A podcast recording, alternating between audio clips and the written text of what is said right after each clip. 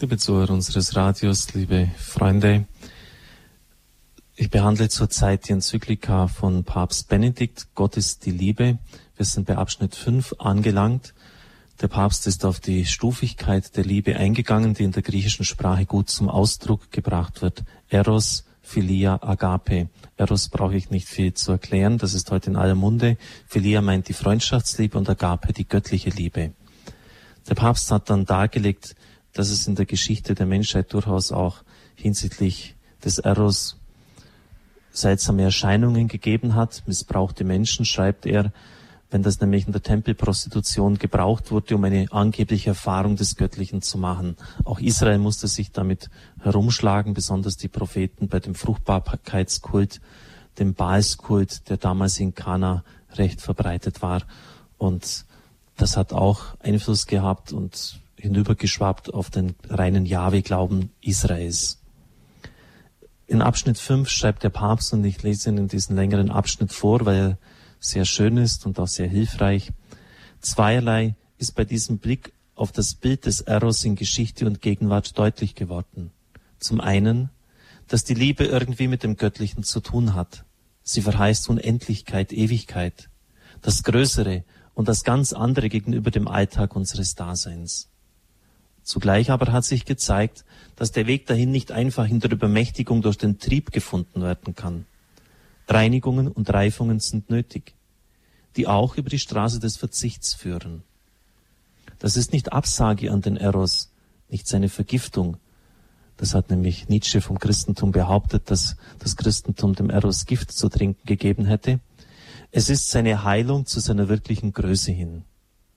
Dies liegt zunächst an der Verfasstheit des Wesens Mensch, das aus Leib und Seele gefügt ist. Der Mensch wird dann ganz er selbst, wenn Leib und Seele zu innerer Einheit finden.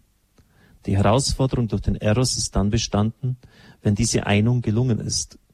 Wenn der Mensch nur Geist sein will und den Leib sozusagen als bloß animalisches, das heißt tierisches Erbe abtun möchte, verlieren Geist und Leib ihre Würde. Und wenn er den Geist leugnet und so die Materie den Körper als alleinige Wirklichkeit ansieht, verliert er wiederum seine Größe. Es lieben eben nicht Geist oder Leib. Der Mensch, die Person, liebt als einziges und einiges Geschöpf, zu dem beides gehört. Nur in der wirklichen Einswertung von beidem wird der Mensch ganz er selbst. Nur so kann Liebe, Eros, zu ihrer wahren Größe reifen. Heute wird dem Christentum der Vergangenheit vielfach Leibfeindlichkeit vorgeworfen, und Tendenzen in dieser Richtung hat es auch immer gegeben. Aber die Art von Verherrlichung des Leibes, die wir heute erleben, ist trügerisch. Der zum Sex degradierte Eros wird zur Ware, zur bloßen Sache. Man kann ihn kaufen und verkaufen, der Mensch selbst wird dabei zur Ware. In Wirklichkeit ist dies gerade nicht das große Ja des Menschen zu seinem Leib, im Gegenteil. Er betrachtet nun den Leib und die Geschlechtlichkeit als das bloß Materielle an sich das er kalkulierend einsetzt und ausnützt.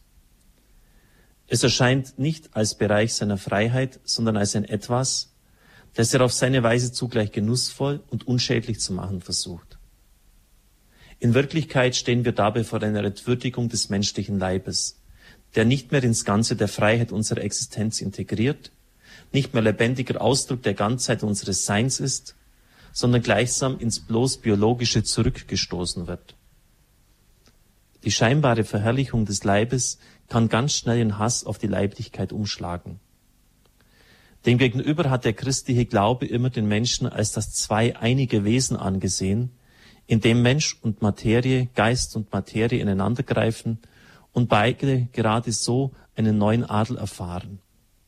Ja, Eros will uns zum Göttlichen hinreißen, uns über uns selbst hinausführen, aber gerade darum verlangt er den Weg des Aufstiegs, der Verzichte, der Reinigungen und auch der Heilungen.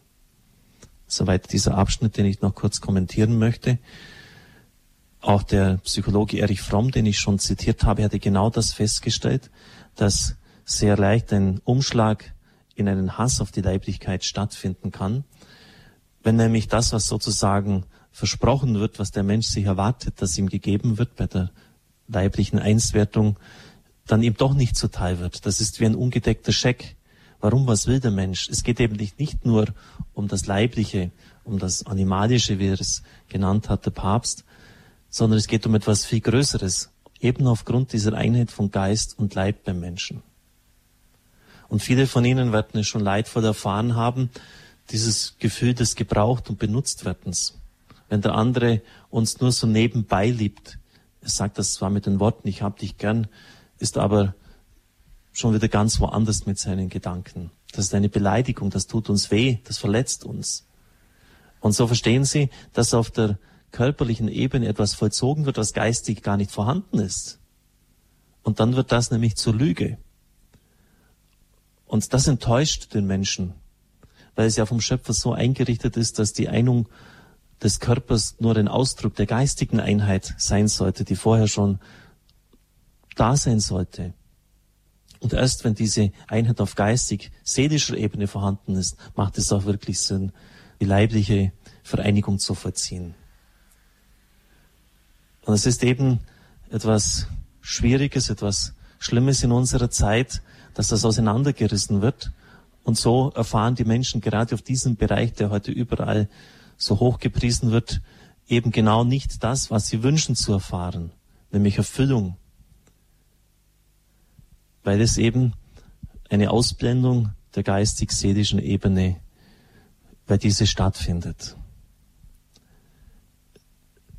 Der Papst geht dann im nächsten Abschnitt, den ich Ihnen vorlesen werde und auch kommentieren werde, auf die Liebeslieder in Israel ein, die im Hohen Lied niedergeschrieben sind und in welchen auch die Erfahrungen, die der Papst jetzt über die Liebe, diese Stufigkeit der Liebe dargedeckt hat, sich widerspiegeln.